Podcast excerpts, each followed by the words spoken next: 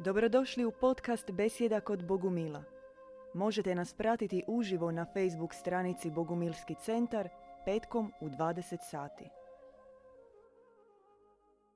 Dobro večer, dobrodošli u još jednu besjedu kod Bogumila.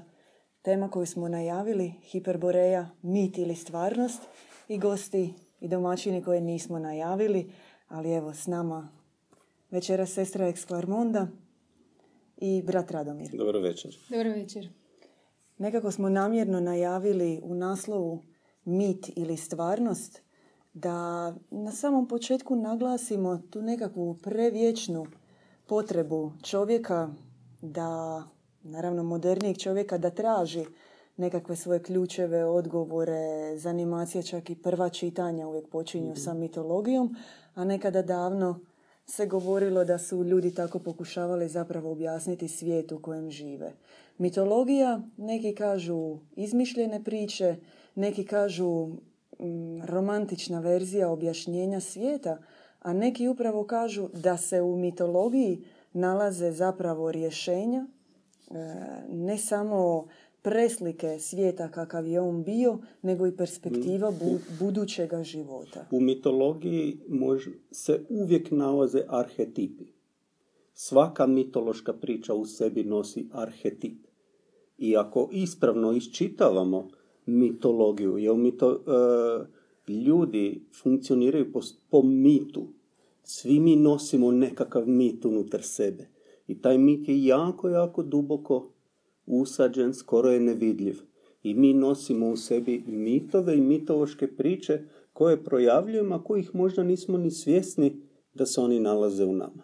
Tako da je mitologija je uvijek direktno vezana na arhetip.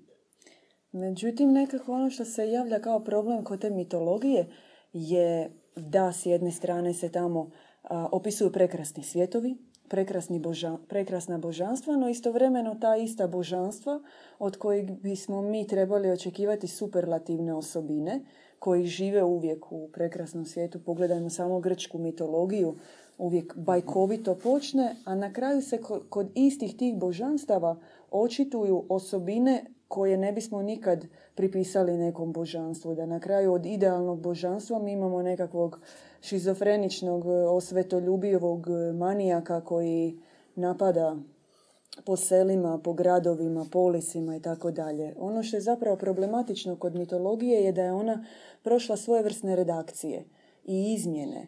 E, pritom mislimo institucionalne, historiografske.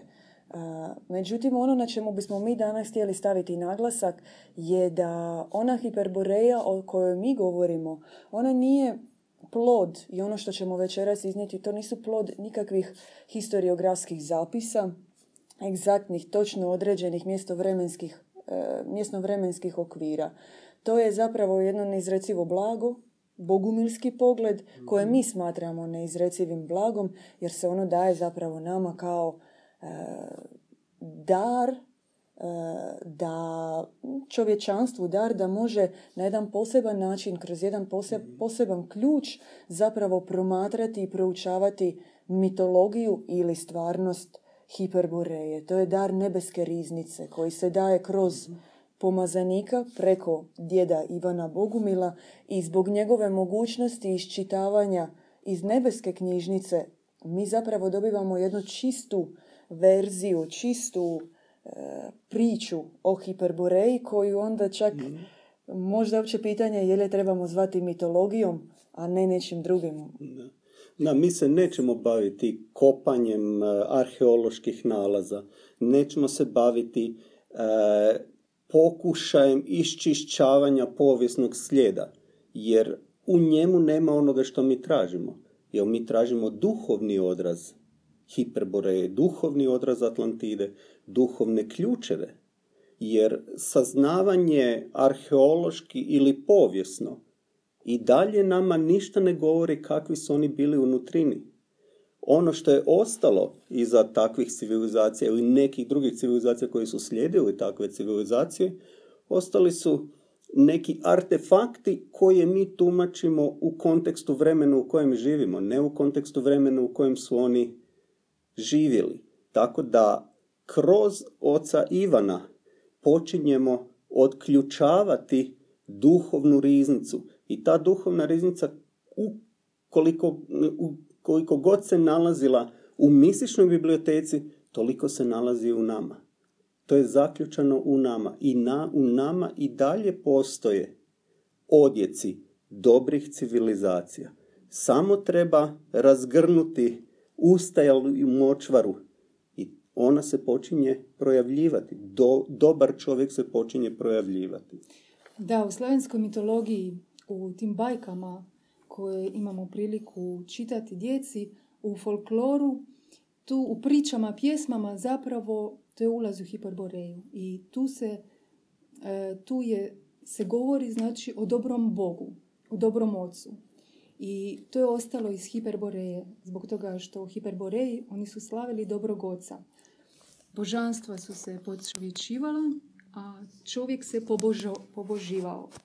Inače, Hiperboreja, ona je do prije 30.000 godina bila na prostorima Europe, Sjeverne Azije, Sibira, Sjeverne Amerike. Tako se prostirala. I osnova, temelj Hiperboreje je bilo neporočno začeće. I ljudi su živi, tada su božanstva u Hiperboreji živjeli u dobrim odnosima. Oni su zapravo e, vježbali, stjecali, umnožavali tu dobrotu. Hiper, to je nadstupanj dobrote.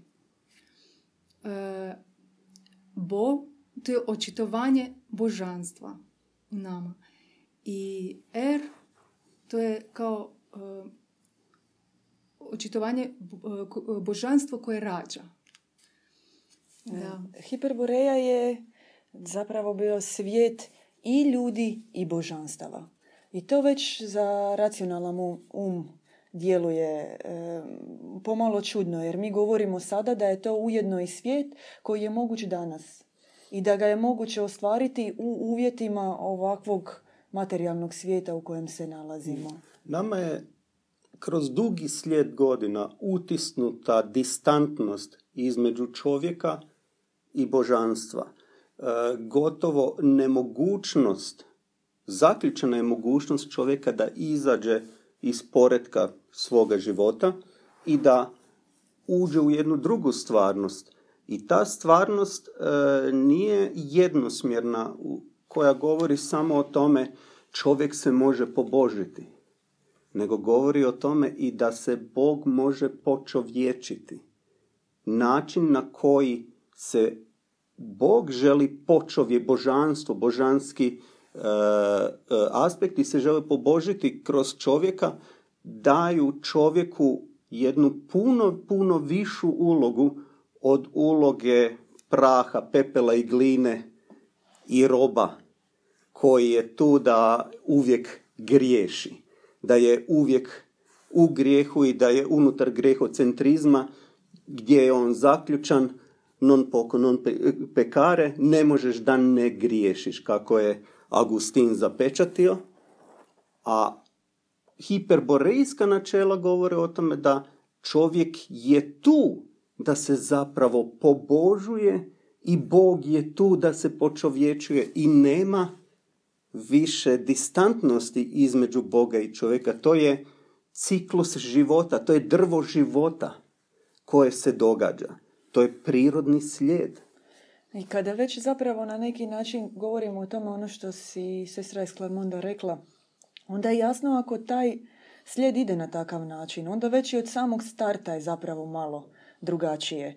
To nije ovaj svijet ili kako ste vi rekli tog grešnog, već okaljanog močvarnog, teškog čovjeka koji dolazi, što smo mi već bili u prijašnjim emisijama nekoliko puta spomenuli, opterećen posljedicama tog adaptacijskog preoblikovanja, odnosno tih izmjena koje su mu se dogodile na duši prilikom njegovog dolaska ovdje, već taj svijet hiperboreje, on sam sebi uključuje određene i neporočne ulaze, jer čovjek koji dolazi i ima takvu mogućnost živjeti na zemlji, on, kako ste rekli, mora biti već i u samom startu drugačiji. On već na neki način dolazi kroz određene neporočne ulaze.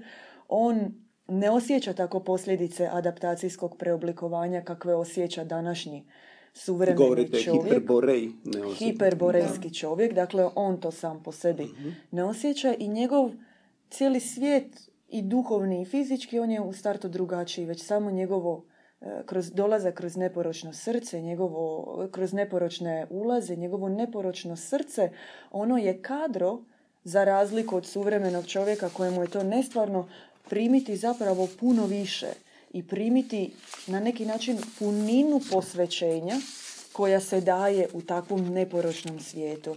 Mi zapravo rekli smo da to je mitološki svijet, kao spomenuli smo Hiperboreju u kontekstu mitologije, no to je jedna preneporočna civilizacija, predobra civilizacija, civilizacija dobrih ljudi, e, dobrih božanstava u kojima već, kada o tome govorimo, ljudsko srce, duhovno srce, ono je veće, ono je šire i ono je sposobnije i kadrije primiti zapravo svu puninu božanstva i puninu dobroga oca. Dosta spominjemo neporočnost duše i današnji čovjek utjelovljenjem ulazi kao u san e, zbog e, stanja svijeta, pomješanosti svijeta u kojem se nalazimo i načela koja su važeća u ovome svijetu su potpuno suprotna hiperborejskim načelima. I e, neporočno začeće se neće desiti samo stremljenjem, pogotovo u ovoj civilizaciji, ali i u hiperborejskoj civilizaciji se neporočno načelo, neporočno začeće nije dešavalo samo po sebi, nego je postao slijed. Prvo se živjelo po neporočnom načelu i naravno hiperborejskoj civilizaciji načela koje? Ona je bila sazdana na tim načelima. Civilizacija u kojoj mi živimo nije sazdana na takvim načelima. Živjeti u civilizaciji koja je sazdana na arhetipima, načelima koja su neporočna, neminovno dolazi i do neporočnosti srca, neiskvarenosti čovjeka, do dobrote čovjeka i to srce onda može zagoriti, može se upaliti svijeća u njemu i tada se rađa, događa neporočno začeće. Ono što je dobro da ta perspektiva je dostupna i nama. To nije nešto što je bilo dostupno samo hiperborejima. E, lakonski da kažem, mehanika funkcionira i u ovoj civilizaciji. Znači moramo prihvatiti neporočna načela, neporočne arhetipe, početi ih živjeti, rezultat toga će biti da će se upaliti naše duhovno srce, da će se upaliti svijeća u njemu i potom će se početi dešavati neporočno začeće. Znači to nije zaključano i dostupno hiperborejima. To je dostupno i nama. To je zapravo bilo više puta dostupno, ajmo to tako reći, u ovoj civilizaciji, kroz određene kulture, zemlje, recidive, takozvane, te hiperborejske duhovnosti. To nije samo kroz bogumilstvo, postojalo u mnogim zemljama, kulturama, se provlačio taj Da, arhetip. bio je i antični, antički gnosticizam, imali smo i zoroastrizam, imali smo, u, kroz sufizam se to objavljivalo, kroz katarstvo, kroz bogumilizam, o, kroz antičku duhovnost se isto tako to projavljivalo. Ali svaka od tih civilizacija, znači postao je hiperboreja i postojale su civilizacije ili narodi ili društva koja su projavljivala takve arhetipe. I u konačnici su postali i pomazanici koji su dolazili na ovu zemlju i dogovorili o ocu čiste ljubave, govorili su o ljubavi, govorili su o neporočnom začeću. Krist je govorio o tome, Muhamed je govorio o tome, Mani je govorio o tome. Mi znamo za tri, četiri proroka koji su govorili o tome, ali e, otac Joan i, i kraljica Nebeska govore da su tisuće znanih i neznanih dolazile i govorile o tome, ali su oni uspješno izbrisani iz sadašnjeg tijeka povijesti i oni koji su ostali u sjećanju, njihova riječ je promijenjena. Da. E, Da, možemo, vi ste spomenuli da čovjek nije od praha i gline. E, mi smo rekli zapravo da je on rođen od posljednje kapi oca, od te iskre e, viška ljubavi. E, on se želi pretvoriti u još više, on želi nadići sebe i tako rađa dušu. I u tome ta, ta iskra dolazi u krilo majke i tamo se kristalizira i majka oblikuje dušu. Oblikuje duhovna tijela, e, duhovni um, duhovni razum, savjest. Tako dolazi duša na zemlju. I, mm, na primjer, u Hiperboreji nije bilo smrti. Oni nisu poznavali za smrt. I nisu imali potrebe se razmnožavati i naseljavati zemlju. Zbog toga što su živjeli stotina tisuća godina. I tako su uh, jednostavno Bog, taj koji se rodio, on je bio Bog. Kredo nije bio plodite se i množite se i da je to esencija života, nego je kredo bio poboženje, Da. što je potpuno drugačiji duhovni zakon. Jer mi smo kroz zakon plodite se i množite došli do toga da smo ne samo da smo pali, nego smo doveli e, preljepu zemlju, zemlju koja je spoj neba i zemlje, doveli smo na rub kolapsa. Da, Zbog i- plodite se i množite se. Da, i danas e, ljudi samo razmišljaju kako će ostaviti nekog nasljednika. Da, kako on će umrijeti i to je gotovo. Loza završila i to je to. Da sve ima Jedno svoj, svoj utjelovljenje. početak i kraj. Da. Mm, Rođenje, život i na kraju smrt. Kod hiperborejaca to nije tako funkcioniralo. Oni bi zapravo na kraju samo padali nakon tih stotina tisuća godina, e, odlazili bi u jedan letargijski san. I kao u nekakav elizejski vrt gdje su bili i iz kojeg su zapravo ponovno štitili one koje su ostavljali nakon sebe. Njihova veza nije bila prekinuta, njihova pomoć nije prestajala.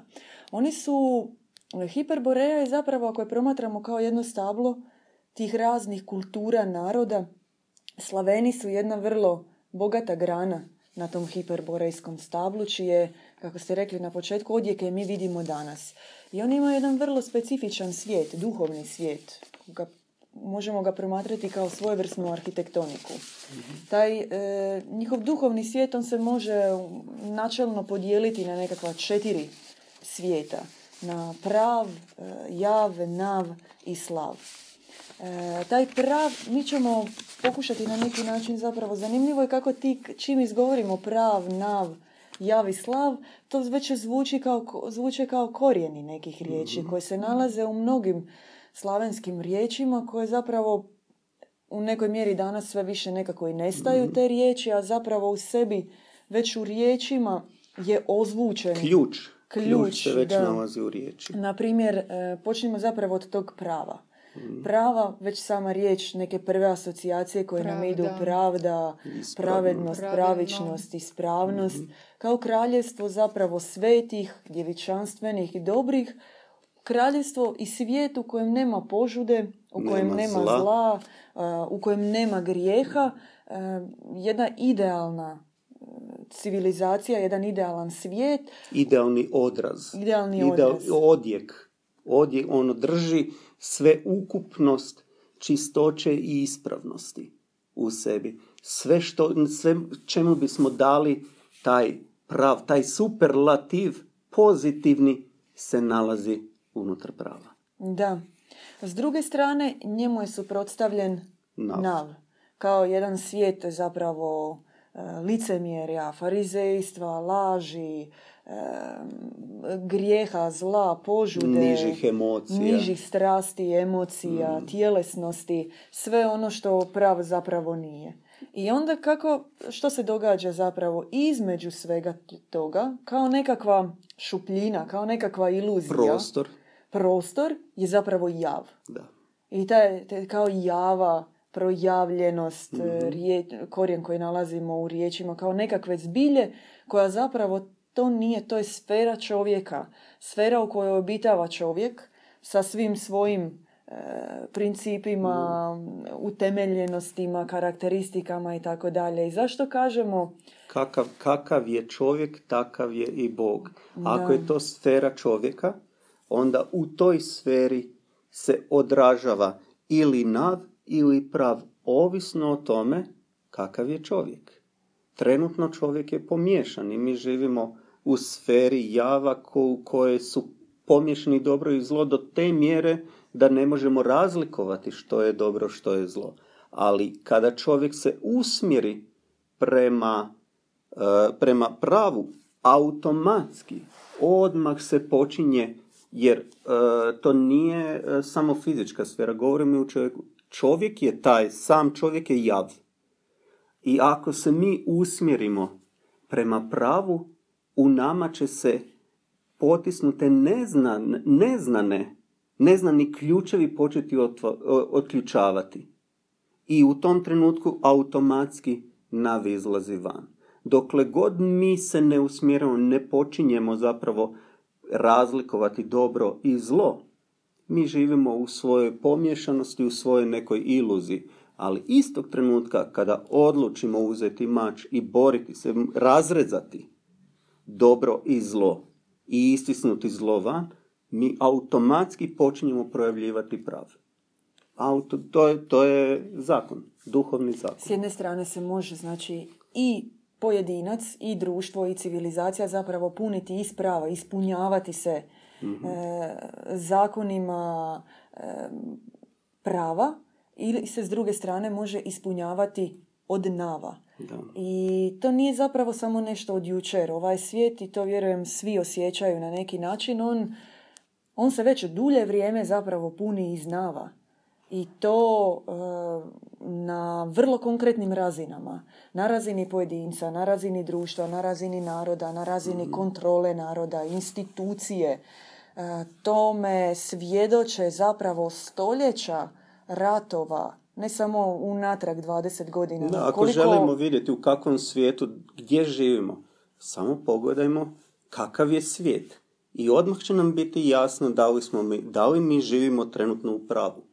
Da li je ovaj svijet odraz ljubavi, odraz ispunjenja, odraz pravde? Nije. Prema tome, odakle se punimo? Odakle se, što se projavljuje u ovom svijetu? Projavljuje se nav. Nažalost, to je tako. Da, toliko prolivene krvi, toliko negativnosti koje su se zapravo dogodile. Međutim, kako se usmjeriti u taj slav? Odnosno, kako pr- prvi preduvjet bi bio kako se ispunjavati od prava, a kasnije iz prava zapravo težiti, stremiti ka slavu, ka tom, ako ga promatramo kao nekakvom saboru, vijeću, poboženih, savršenih, prečistih, dakle jedan superlativan svijet koji već svoj naziv ima u, u obilježju naroda Slaveni, su narod koji je već u svom nazivu dobio odraz onoga što je i bio, što i jest i što treba biti, međutim što se u sadašnjici zapravo ne događa. Pa već smo to spomenuli kojih par minuta ranije. Potrebno je početi živjeti po neporočnim načelima. Kada počnemo živjeti po neporočnim načelima, upalit će se neporočno srce, zagorjet će svijeća i mi ćemo početi uzlaziti. Jer e, prav je otisak, prav je odraz, ali samo nije cilj ući u prav, nego je ući u slav. A samim življenjem samim e, postulatima koji su posloženi unutar prava, mi krećemo prema slavu. I ono što je e, možda dobro napomenuti, slav u sebi nosi odjek slaveni, slava. I slavenski narodi u sebi imaju odraz i e, nose u sebi takve odraze, ali svijet u kojemu živimo slavenski narodi su potisnuti. Zašto su potisnuti? Zbog toga što trenutno na planetu su neki drugi odrazi, odrazi nava. Kada se počnu projavljivati odrazi prava, u tom trenutku se pokazuje širina slavenske duše. i pokazuje se po, zbog čega su i kako su to Slaveni drugačiji. Jer Slaveni u sebi još uvijek imaju odjek hiperboreje. Ljudi koji dolaze u slavenska, slavenske zemlje govore o širini duše, ali to je nešto što niko ne zna kako iskoristiti u ovom nav svijetu. I onda se to potiskuje. Ali ako krenemo prema pravu, odjedan puta to počinje biti snaga, to počinje biti štit. I uh, jedan čovjek može spasiti grad. Što mislite što jedan narod može učiniti za planetu? Tako da ne treba to gledati samo kao osobni put, nego treba to gledati kao viteški put za spas ovoga planeta. Početi živjeti po drugim načelima. Odricati se od nava, u sebi prihvaćati prav i zapravo stremiti se e, ka slavu. E, spomenuli smo bili malo prije zapravo da živimo u nekakvom svojevrsnom svijetu neduhovnosti, ako ga tako možemo nazvati. Neki su to zvali e, razdobljem Kali Juge, na ovim prostorima se to zvala noć Svaroga, negdje tamna noć. Dakle, živi se u svijetu koji je lišen dobroga Boga, dobroga Oca i na neki način se čini kao da tu hiperboreje, odnosno nema, kao da je njeno vrijeme bilo, počelo i završilo. No, mi često govorimo o tome zapravo da se ona transformirala i da njeno vrijeme nije završilo, nego da... Ona se samo povukla pod ovom navalom. Da.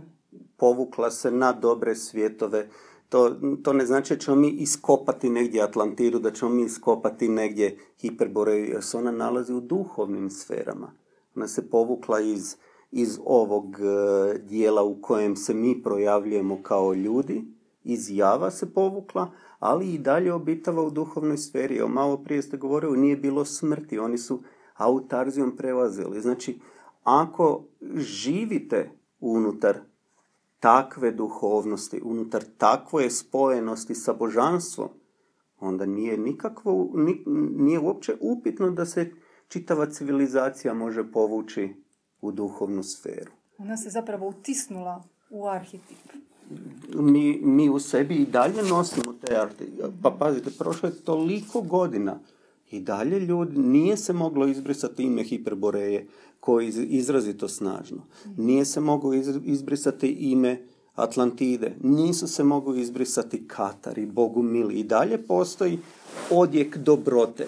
Ne samo to, nisu se imena božanstava su I dalje ostala su zapisana u, narodima slavenskim od e, Višnjega, Svaroga, Peruna, Dažd Boga. I dalje su prisutni ti takva imena i ta imena su bliža čak ljudima od e, raznih konstrukta koje su trenutno napravljeni. Jer su takva imena puno bliža arhetipu, puno bliža tom, a, tom e, odrazu hiperboreje. Međutim, u hiperboreji, kroz sva ta e, hipostazna božanstva, uvijek se provlačilo ime jedne. Ime Alma Mater Dei et Humani. Mhm. Već samo kad izgovorimo E, taj naziv na neki način daje se slika važnosti božanstva.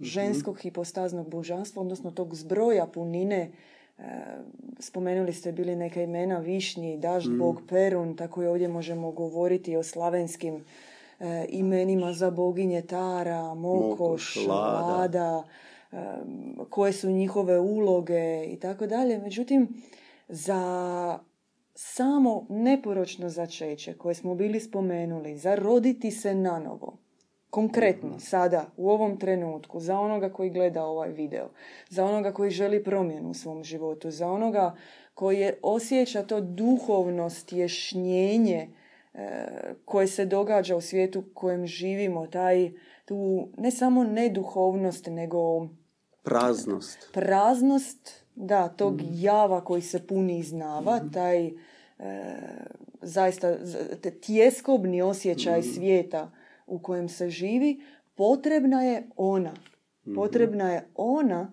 koja će ne samo roditi, nego koja će e, začeti, roditi, koja će hraniti svojim mlijekom, dizati, podizati, odgajati, gojiti, koja će davati duhovni imunitet onome koji treba zapravo izgraditi novu hiperboreju. Hiperboreja na neki način se koliko god se transformirala, koliko god je u arhetipu slavenskih naroda u kojoj god on mjeri bio da e, izgubljen, izbrisan ili ne, on je uvijek tu. Mhm. To je uvijek vječno obnovljivo. Ona se zapravo nanovo mora izgraditi od pojedinaca, od onih koji moramo, moramo dignuti novu mhm. duhovnu mladež. Moramo se ponovno roditi, jer e, ovo rođenje koje smo prošli ili inkarnaciju, ili umesovljenje, e, reinkarnaciju, ponovno umesovljenje, e, nas je dovelo u stanje u kojem se trenutno nalazimo. I spomenuli ste praznost tog stanja. A da bismo zapravo se ispunili, moramo se ponovno roditi. Ne možemo, e, to nije slijed racionalne, sad ćemo mi početi drugačije razmišljati. Ne, moraju se naši sastavi promijeniti. I tu se usmjerujemo prema majci, jer se kroz majku ponovo rađamo. Mi preko majke i preko u prenesenom značenju mlijeka koje primamo od majke dobivamo taj duhovni imunitet. Zašto nam treba duhovni imunitet? Zato jer smo mi mala dječica trenutno u hiperborejskim e, kategorijama. Mi smo i mala dječica koja tek uče hodati po hiperborejski ili uopće ne hodaju. Samo leže i bespomoćni su. Mi smo u stanju bespomoćnosti. Moramo naučiti hodati. A dok ne naučimo hodati, tu je lono, tu je okrilje kraljice nebeske koja nas hrani svojim mlijekom u prenesenom značenju, koje nam daje duhovni imunitet jer mi se sami svojom voljom i svojom snagom bez njene pomoći ne možemo boriti protiv virusa koji je prisutan. Moramo biti u njenom okrilju i moramo primiti imunitet od nje. A ona je ona koja nas vodi prema ocu. I kako mi stječemo imunitet? Kako mi učimo hodati, pa učimo se u krajnjem slučaju onda na, i boriti i učimo ići po toj ljestvici prema ocu, tako da možemo preko majke doći do oca. Samo da krenemo prema ocu, mi smo potpuno neadekvatni. Da, nismo, više smo u svojoj paloj prirodi. Hiperboreja imala svoj kalendar imala je svoje računanje vremena. E, drugačiju, ajmo tako nazvati. Znači, astrologiju je imala drugačiju astrologiju. Nije bilo 12 zvježđa, nego je bilo 16 zvježđa.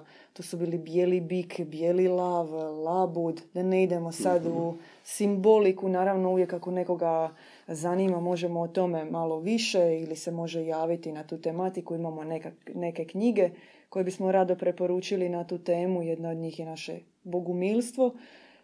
Ona je imala svoj svijet. Ona je bila svoj svijet. Dakle, e, astrologija, računanje vremena, e, svoj duhovni ustroj, svoji duhovni temelji, e, svoja antropologija, različit pogled na mhm. čovjeka.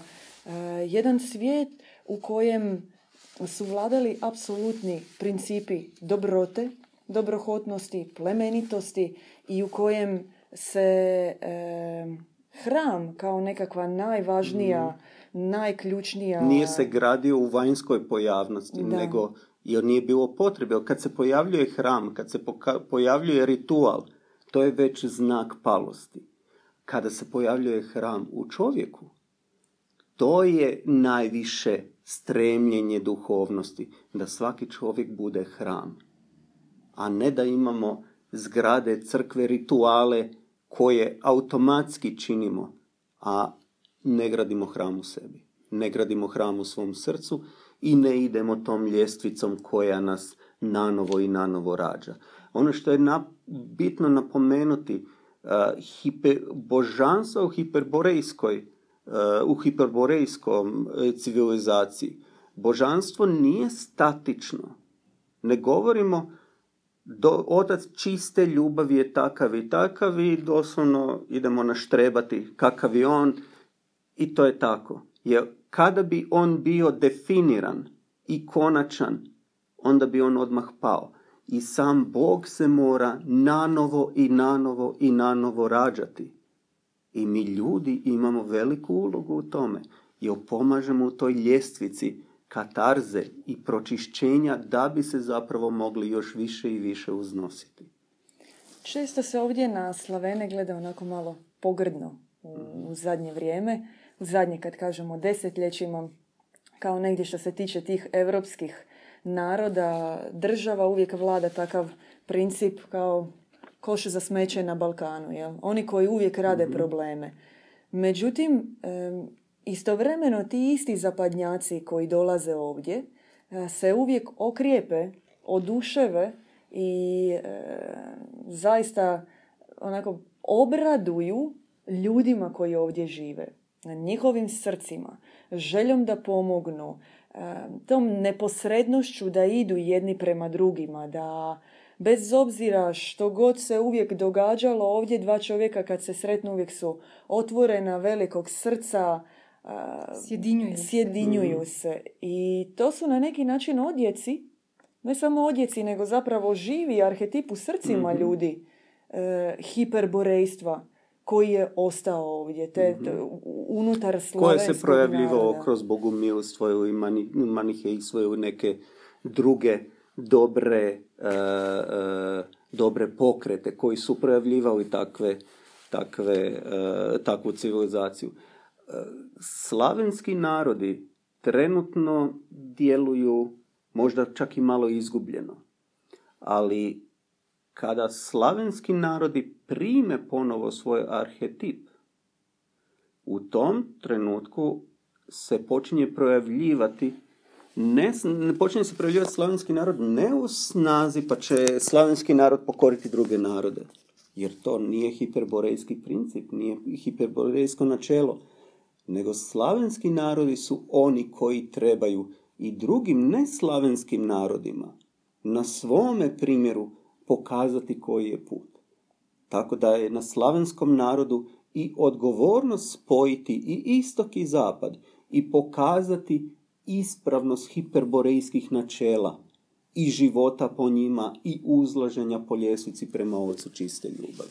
No, postavlja se jedan trik u svemu tome ako govorimo o dobroti, ako govorimo o ljepoti, ako govorimo o harmoniji među narodima, e, mi možemo govoriti o dobroti, ali ona može vrlo lako biti uvjetovana i ona vrlo lako može biti pomiješana jer ona dolazi iz zakona ovoga svijeta, iz zakona java koji se trenutno hrani iz nava, koji crpi svu svoju energiju iz već pomiješanog, iz već jedne mračne sfere.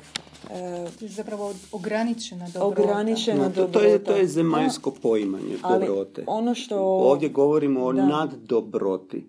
Od, o dobroti, odrazu dobrote koja dolazi iz prava. A da bismo dobili te odraze, gdje ćemo ih naći? Možemo sjesti i umovati i smišljati ih, to nije put. Znači, to je nešto što dolazi preko pomazanika. To je nešto što dolazi preko osoba koje su uz pomazanika na takav način uspjele u sebi raz, raskriliti zlo i izbaciti tu močvaru izvan sebe.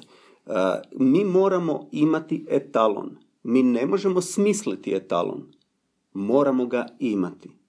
I u, kada imamo etalon, onda je to neš, netko kome se možemo usmjeriti i reći aha, kroz njega se projavljuje odjek hiperborejskih načela. Kroz njega se projavljuje odjek katarskih načela, bogumilskih načela, zoroastrijskih načela, načela svih dobrih ljudi i civilizacija. I tu govorimo o ocu Ivanu. Ali to ne znači da smo mi dobri i slabi. To znači da smo mi zapravo vrlo budni, e, čak bi mogli reći nadbudni u svakom trenutku smo budni u toj mjeri da gledamo da li smo pali. Znači nema popuštanja. Svi moramo postati vitezovi. I to je odraz koji nam daje otac Ivan. Dobrotom preko dobrote pomazanika, junaštvom preko junaštva pomazanika, preko djeda, Mhm. preko tog e, savršenog, čistog, dajemo naravno ove epitete koji su se koristili ili u katarskoj duhovnosti ili u bogumilskoj, ovisno o Mhm. U kojem Bosni podne- je to bio Evlija. bio je Evlija, tako je. Dakle, preko pomazanika zapravo i preko plodova pomazanika se mogu kušati zapravo na neki način doslovno blagovati ti plodovi hiperborejske duhovnosti. Ka- kako se okrijepiti od, od toga nego konkretno preko nečijeg primjera. Tamo gdje su plodovi dobrote, tamo se može zapravo očitovati, projaviti, ako smijemo takav glagol upotrijebiti, dobrota. Da, rekla si blagodat. Darivati blago. Darivati tu dobrotu zapravo koja je svojstvena hiperborejcima. Oni su bili čisti i oni su drugačije također gledali, na primjer, na životinje. Oni su životinjama vidjeli Boga. I utjeloviti se u životinji, to je bio tako visoki stupanj. Mi danas, nažalost, prema životinjama nemamo baš dobre odraze. Nadam se da će se to uskoro promijeniti. Ali čovjek Hiperborejcima je bilo potpuno strano. Jesti životinje, ubijati Da, životinje. Da, Oni su da. se utjelovljavali kao životinje, da pače, to je bila jedna posebna čast i milost doći kao zaštitnik obitelji, kao mlijekohraniteljica, kao dobra kravica koja će hraniti jednu obitelj, dati od sebe najviše što može.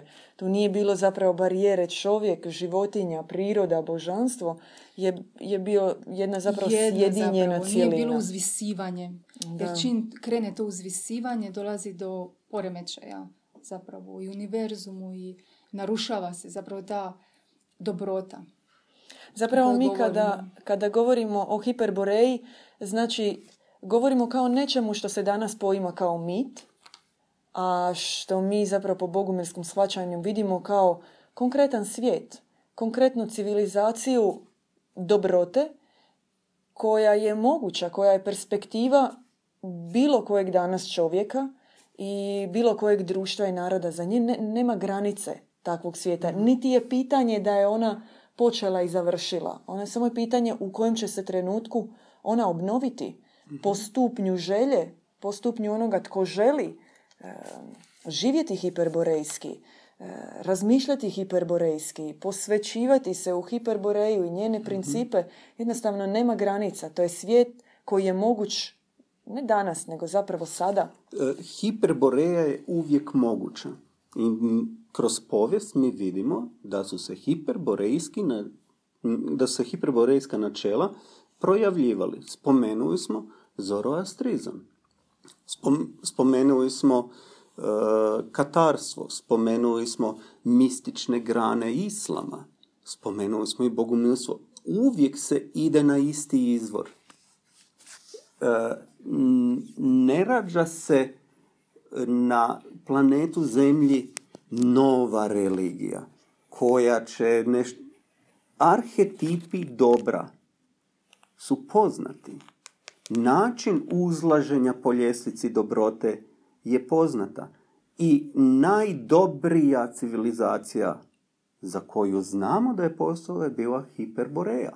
Međutim, postoji na krivim temeljima, ne na krivim temeljima, nego je izbrisano, maknuto i čovjek zapravo sada živi po nekakvim principima koji su njemu strani, po arhetipu koji njemu nije poznat, po određenim institucionalnim načelima, ustroju ovoga Pa, na, svijeta. pa nažalost mi smo čak To je- došli do toga, čak da ne živimo nikakav arhetip, nego da konzumiramo neke trenutne slike. Znači mi živimo u jednoj tako dubokoj palosti da ne postoji više ni zrnce savjesti koje bi reklo kako život treba izgledati, nego se on konzumira od sekunde do sekunde. Dok e, kada postoji duhovna savjest u čovjeku, onda on ne prima nesvjesno bilo što što mu dolazi sa strane. Ne samo da ne prima, nego on preuzima odgovornost da kreira, da stvara, ne da konzumira. nego je onaj, on onaj koji stvara, a što stvara? Pa ne stvara palu pojavnost ponovo, nego stvara visoki ideal. Visoki ideal je poboženje, za koju je potrebna budnost, potrebno je okrilje kraljice nebeske i potrebna je viteška snaga. Ali to ne znači da samo mali broj onih koji su fizički jaki mogu biti vitezovi. Traži se snaga duha, traži se probuđenje duha i doslovno one koji krenu po takvoj ljestvici treba gledati kao vitezove. Jer oni su oni koji kreću u boj. Boj za dobro i zlo. A kad govorimo o vitezovima, oni su uvijek bili na strani dobra. Uvijek imamo neke priče o vitezovima koji se bore za dobro. To je isto arhetipska mitološka priča koja nam pokušava usaditi odraz dobra. Tako da mi usvajanjem arhetipa koji su prisutni i, i odraza koji su prisutni u hiperboreji, postajemo vitezi u ovome svijetu. I mi se borimo u ovome svijetu da on ponovno počne živjeti po načelima hiperboreje. I to nije sebična borba gdje se ja borim za sebe, za spas svoje duše, za oprost grijeha, da ne odem u pakao, da odem u neki imaginarni raj. Ne, ja se borim za spas ovoga svijeta. To je, visoki, to je visoko poslanje. I svatko tko je Bogu mil, svatko tko se usmjeri prema Ocu čiste ljubavi, stavlja sebe sa strane i bori se za spas ovoga svijeta, a samim time onda to čini i za sebe. Apsolutno. Ne samo svatko koji je Bogu mil, nego svatko koji je dobar čovjek. Svaki bonom. Da, svaki bonom. E, mi vas pozivamo da pogledate naše videe na YouTube kanalu, da se pretplatite e, ili ove nove inačice subscribe Tih takvih termina nije bilo da hiperbore. like. Kliknite subscribe. E, Komentirajte.